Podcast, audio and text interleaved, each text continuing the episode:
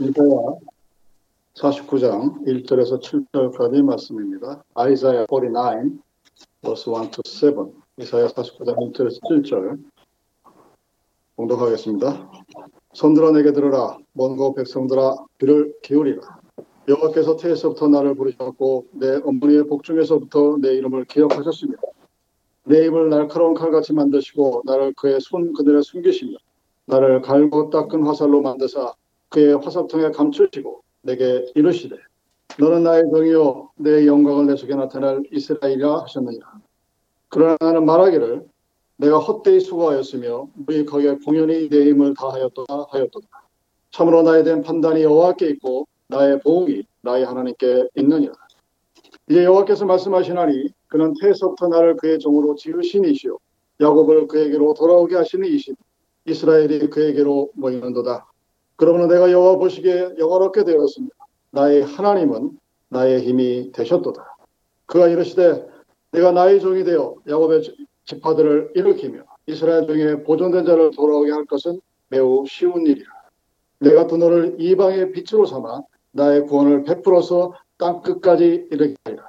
이스라엘 구속자, 이스라엘 거룩한 이신 여호와께서 사람에게 멸시를 당하는 자, 백성에게 미움을 받는 관원들에게 종이 된 자에게 이것이 이르시되 왕들이 보고 이렇으며 고관들이 경배하리니 이런 이스라엘의 거룩하시니 신실하신 여호와 그가 너를 택하였음이라. 아멘. 얼마 전에 제가 좋아하는 선배님이 글을 하나 보내주신 것이 있습니다. 제목은 나의 에덴의 동산은 어디에 있을까? 라는 글입니다. 글이 길지 않은 길이라 제가 본문을 한번 읽어 드리겠습니다. 나는 그 에덴을 향해 군 복무 10년차 소련계부터 뒤로 하고 전역을 결심했다. 그리고 한국을 떠나 새로운 세상 밖으로 나가고자 많은 노력들을 하였었다. 그리고 비로소 나는 내가 꿈꾸던 더 넓은 세상 밖으로 나갈 수가 있었다. 남들은 첫 해외여행하면 미국, 유럽들이 우선이었지만 나의 첫 해외 여행은 남태평양에서부터 시작되었다. 과거 시기적인 나라였던 파피아 뉴기니아를 비롯해서 태평양 전쟁의 격전지였던 남태평양의 솔로몬 아일랜드와 함께 그 넓고 푸른 환상의 남태평양을 여행하기도 했었다. 그리고 나는 또다시 새로운 나의 에덴을 향해 유럽, 프랑스, 벨기에 그리고 나는 또다시 미국으로 향해야만 했었다. 그렇지만 군 전역 후 내가 꿈꾸고 찾고자 했던 막연한 나의 에덴의 동산은 남태평양, 유럽, 그리고 미주 그 어느 곳에서도 존재하지 않았다. 봄이 오면 벌과 나비, 그리고 미국 중부 지역에는 빨간 카디널 새들을 참 많이 볼 수가 있다. 문득문득 바라보는 빨간색 카디널은 어릴 적에 내가 읽었던 동화 속에서 나오는 파랑새를 연상케 했다. 행복이라는 파랑새. 문득 스쳐가는 행복이라는 단어. 그리고 머릿속에서 새롭게 기억되는 행복이라는 느낌. 그러면서 행복이라는 이것은 멀리 있는 것이 아니라 바로 나의 집, 나의 주변 가까이에 있었다라는 의미를 그랬다. 동화 속에 나오는 파랑새처럼 나의 에덴은 멀리 있는 것이 아니다. 비록 수많은 시간들이 흐르고 난 뒤에서야 비로소 알게 된 일이었지만 그동안 내가 꿈꾸고 내가 찾고자 했던 나의 에덴 동산은 다름이 아닌 바로 내가 서 있는 이곳 그리고 내가 풀이 내리고 나의 삶의 터전을 일궈내고 또 내 가족과 더불어 행복을 추구하고 얻을 수 있는 이곳 내가 서 있는 지금 이곳이 바로 나의 에덴의 동산이었음을. 지금 이 시간 함께하는 여러분들에게 나의 동산이 나의 에덴 동산은 어디입니까? 묻는다면 그리고 지금 여러분은 에덴 동산에서 살고 있습니까? 라고 묻고 싶습니다. 그리고 여러분들이 나의 에덴 동산이 어디에 있는지, 나는 지금 에덴 동산에 살고 있는지를 대답할 수 있기를 바랍니다. 여러분 세상에 하나님을 만난 후 그리고 믿음 생활을 하는 강력한 동기 중에 하나가 바로 하나님이 만드신 에덴 동산으로 대표되어지는 이 세상과는 좀 다른 것 같은 천국의 모습으로 살 수 있는 것을 찾고 만나기 위한 것이 종교생활, 믿음 생활을 하는 동기 중에 하나일 것입니다. 그래서 우리는 항상 두 가지 질문을 가지고 삽니다. 천국이 어디에 있을까라는 질문 하나와 천국에 나는 언제 들어갈 수 있나 하는 두 가지 공간과 시간에 대한 목마름 오늘을 살아갑니다. 제가 좋아하는 이 선배님의 고백처럼 여러분들은 지금 이 순간 여러분의 에덴 동산이 어디에 있는지 또 언제 그곳에 살고 있는지 그 공간과 시간과 장소를 알고 계신지 묻고 있습니다. 하나님을 믿는다는 사람들이 흔히 실수하는 제가 본 견해에서는 천국이라는 곳을 죽어야 갈 수 있는 곳. 이 세상의 삶은 고단하고 항상 기뻐할 수만은 없는 한계가 분명한 그래서 천국의 삶은 이 세상에서는 불가능하고 에덴이라는 전해져 내려오는 이야기 속에서 가능한 그래서 결론적으로 이 세상을 떠난 후에요. 가능한 공간과 시간으로 보내버려.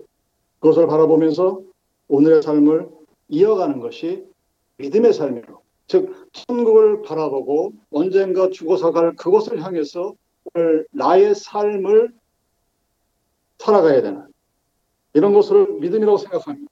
그리고 그렇게 믿고 살아갑니다.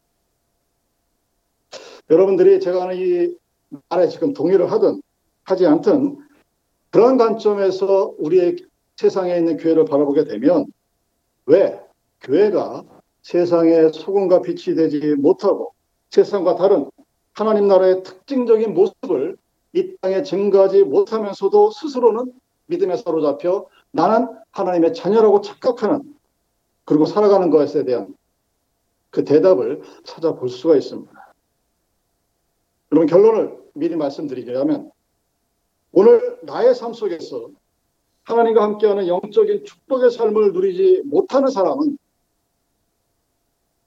여러분이 비록 믿음을 가지고 죽는다 할지라도 에덴으로 상징되어지는 하나님 나라의 천국에 들어가서 편히 쉰다고 하는 영생의 삶을 꿈꾸는 것. 그것은 불가능한 일입니다. 여러분이 지금 이 순간 하나님과 함께하는 하나님만이 주실 수 있는 평강과 위로와 은혜를 경험하면서 오늘을 살아가는 사람만이 믿음의 사람입니다.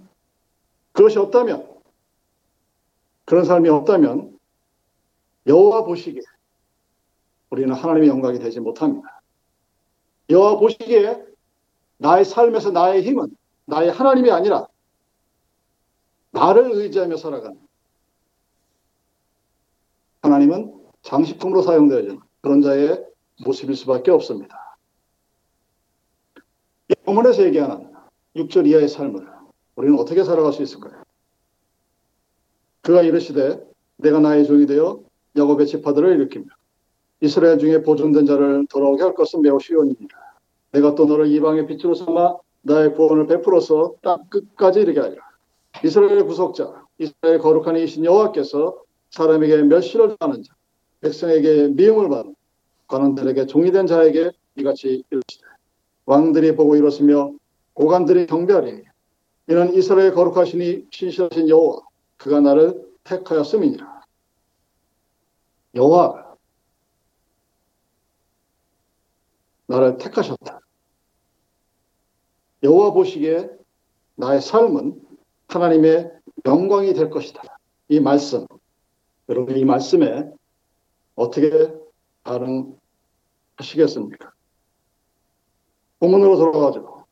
오늘 본문은 기독교가 이스라엘이라는 특정한 나라만의 민족 종교가 아니라 이방인들에게 전도되어지는 세계적인 종교로 변화가 되어지는 중요한 이유가 나타난 구절입니다.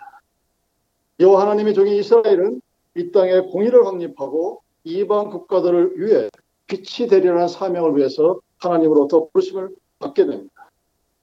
근데 이스라엘은 눈이 멀어 그 하나님을 보지 못하고 이사야 48장에서 기록된 것처럼 믿음 없고 고집일세 그 이스라엘에게 하나님이 새로운 목소리를 전하게 합니다.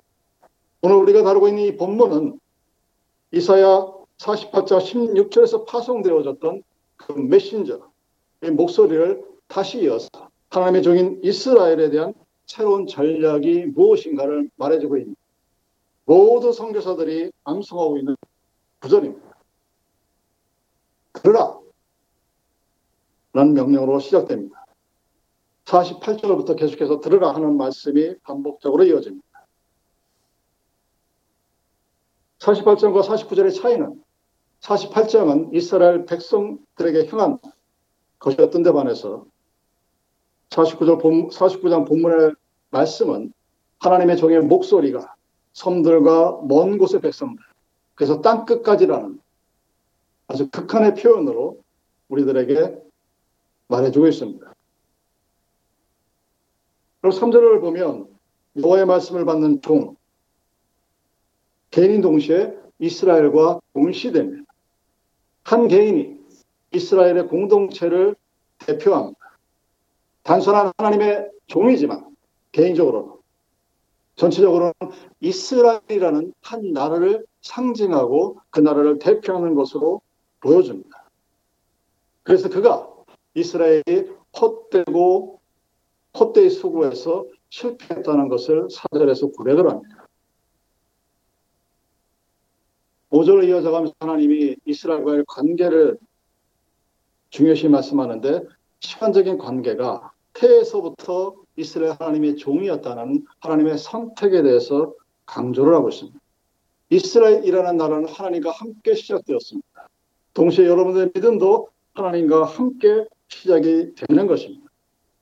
우리가 종종 이 사실을 잊어버림으로 해서 나의 믿음을 강조하게 되는 어처구니 없는 실수를 수없이 많은 믿음의 사람들이 저지르게 되는 것입니다.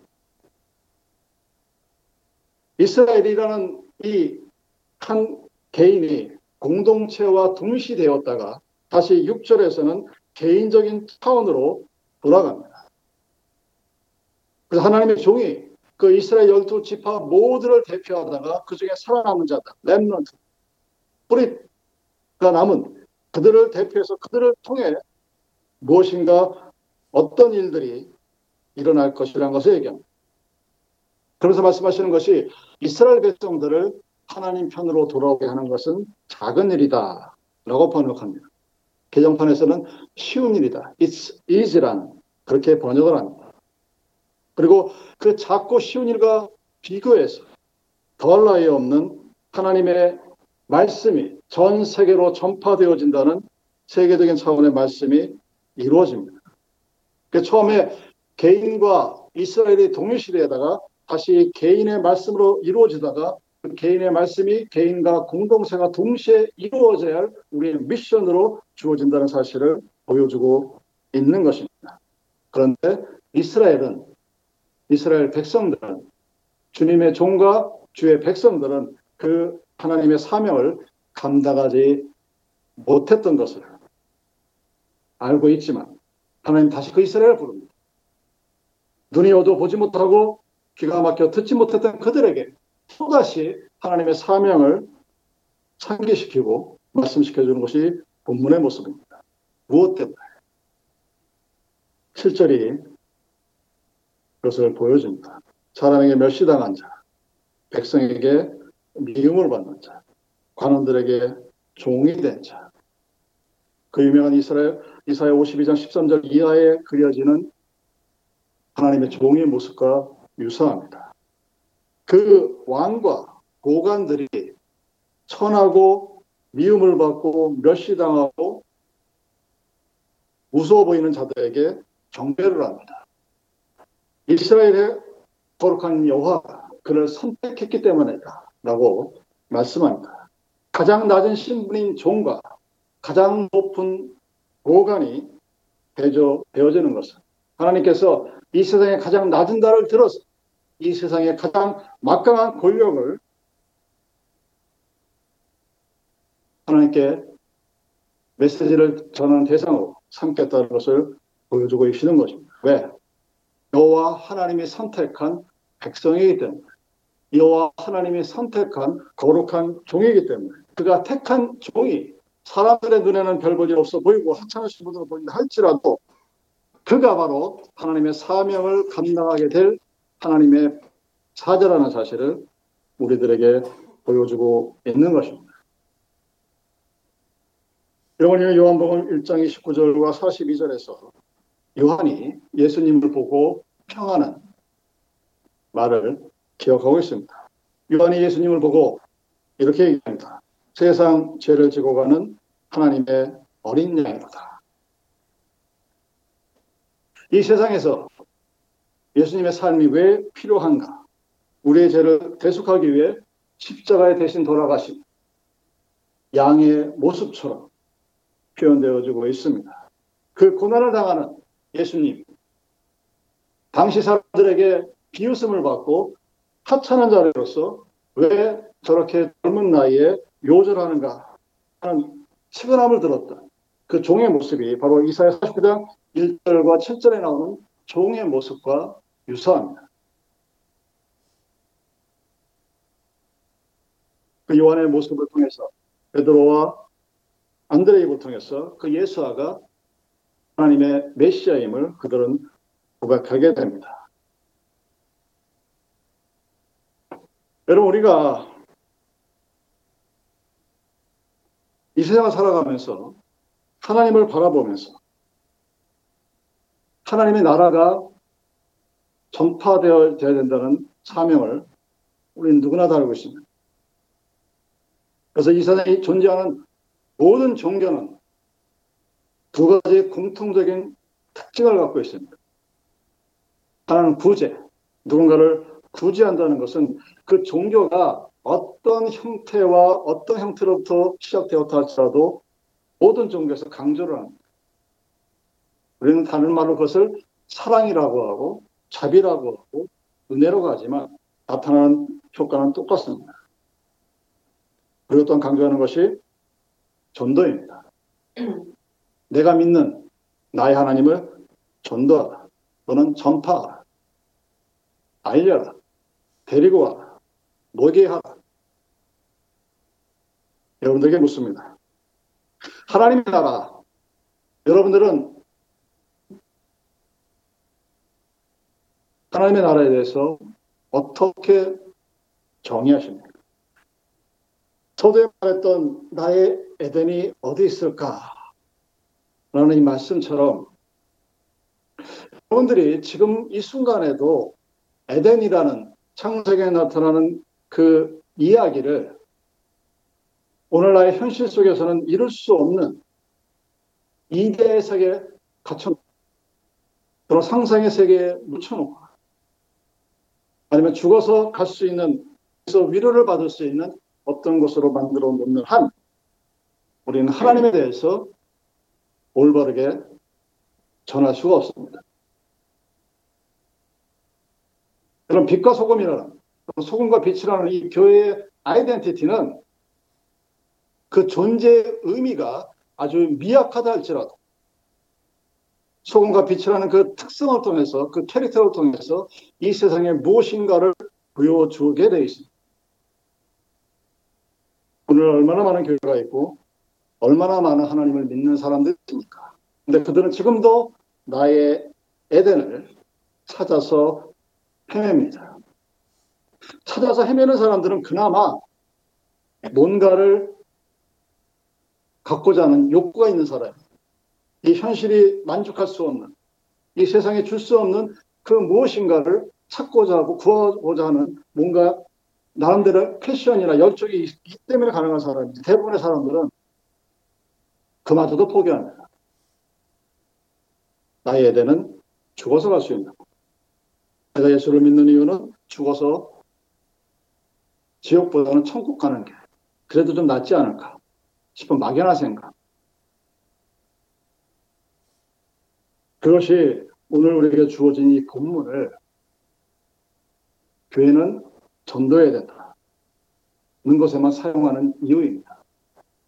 틀린 적용이라고 말하는 것이 아닙니다. 맞습니다. 교회는 이방인들에게 다른 말로 하나님을 모르는 백성들에게 전도해야 됩니다. 이사야 49장의 본문에 있을 때 우리는 이방인이었습니다. 그랬더니 우리 200년 전, 100년 전 선교사들의 말씀 전파에 의해서 대한민국은 미국을 제외한 전 세계에 가장 많은 선교사를 보내는 정말 특이한 세계 교회 역사에서 찾아볼 수 없는 놀랍고도 신기한 그런 나라가 되었습니다. 근데 동시에 세상으로부터 비웃음을 당합니다. 그 비웃음을 당하는 것이 너희들은 왜 이렇게 어리석게 사냐가 아니죠. 너희들은 왜 이렇게 세상을 좋아하니? 왜 그런 일이 벌어졌을까? 그것은 나의 에덴이 어디에 있는지 모르고 살아가기 때문에 여러분이 예수를 믿는 이유가 어디에 있든 두 가지 이유가 있습니다. 예수를 믿어야 되는 현실적인 이유가 있어요. 특히 이 미국에 사는 한인들에게는 교회가 단순한 교회가 아닙니다. 소셜 서비스 센터도 되고 커뮤니티도 되고 펠로십 센터도 됩니다. 그래서 그 현실적인 이유를 제가 뭐라고 하는 게 아닙니다. 충분히 그럴 만한 이유가 있어요. 그리고 교회는 또 그것을 감당할 수도 있어야 합니다. 그러나 교회가 이 땅에 있는 근본적인 이유는 바로 영적인 하나님의 나라, 그 영적인 spiritual world of God, 그것이 이 땅에 어떻게 구현되어지는 것을 보여줍니다. 그것의 사명이 있습니다. 근데 대부분의 교회는 보여지는 육의 결과에 치중합니다. 그래서 하나님 나라라는 하나님이 무엇인가, 하나님이 누구인가, Who is God? What is God? 그 사실에 대해서 증거하지 못합니다. 그냥 교회에 나오라고 그럽니다. 왜 그럴까? 그것은 그 하나님의 나라를 전도하고 전파하고 나온 그 사람들이 나의 에덴은 어디에 있는가? 라는 것은 대답을 명확하게 못하기 때문입니다. 오늘 본문은 단순히 세계 선교가 중요하다는 것을 강조하는 것뿐만이 아닙니다. 이스라엘을 위한 민족 종교에서 전 세계적인 종교로 변환되어지는 터닝 포인트를 얘기하는 것만이 아니라는 사실입니다. 왜 우리가 그렇게 해야 하는가를 목사는 말할 수 있어야 되고 여러분들은 알고 있어야 하고 또 그렇게 살아가야 합니다. 하나님의 나라, 나의 에덴, 어디에 어떻게 존재하는지 나는 지금 에덴 동산에 살고 있는지 아니면 내가 만들어 놓은 나의 동산에 살고 있는지 대답해야 한다는 말입니다. 왜? 하나님은 우리들에게 하나님의 말씀이 이스라엘을 통해서 전 세계로 뻗어져 나가면서 이렇게 말씀하십니다. 하나님 보시기에 내가 영화롭기 때문이라고 말합니다. 하나님 보시기에 내가 어떻게 영화로우느냐? 이런 사람들 때문에 그렇습니다. 하나님 앞에 고백합니다. 하나님, 나의 힘은 내가 믿는 나의 하나님으로부터 옵니다. 나의 힘이 나의 하나님으로부터 온다는 사람은 에덴 동산에 살고 있는 사람. 나의 힘이 나로부터 온다고 생각하는 사람들. 하나님을 믿는다고 말하지만 하나님의 에덴 동산이 아니라 자기가 만들어 놓은 조그만 패스레스 스스로 왕으로서 살아가는 것입니다. 그래서 하나님 보시기에 그 사람들은 영화롭지가 않습니다. 하나님 보시기에 영원한 자들은 하나님의 태에서부터 선택하시고 지금까지 인도하시며 하나님 나의 힘은 나의 하나님 내가 믿는 나의 하나님으로부터 왔습니다. 고백하는 그런 사람들을 하나님께서 보시기에 영화롭다고 말씀하시는 겁니다.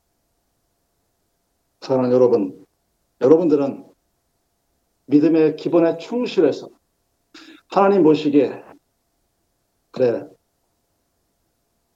누구누구 집사는 누구누구는 내가 보기에 나를 영어롭게 하는 자로구나 하는 칭찬을 듣는 주님의 백성들이 되기를 바랍니다. 기도하시겠습니다.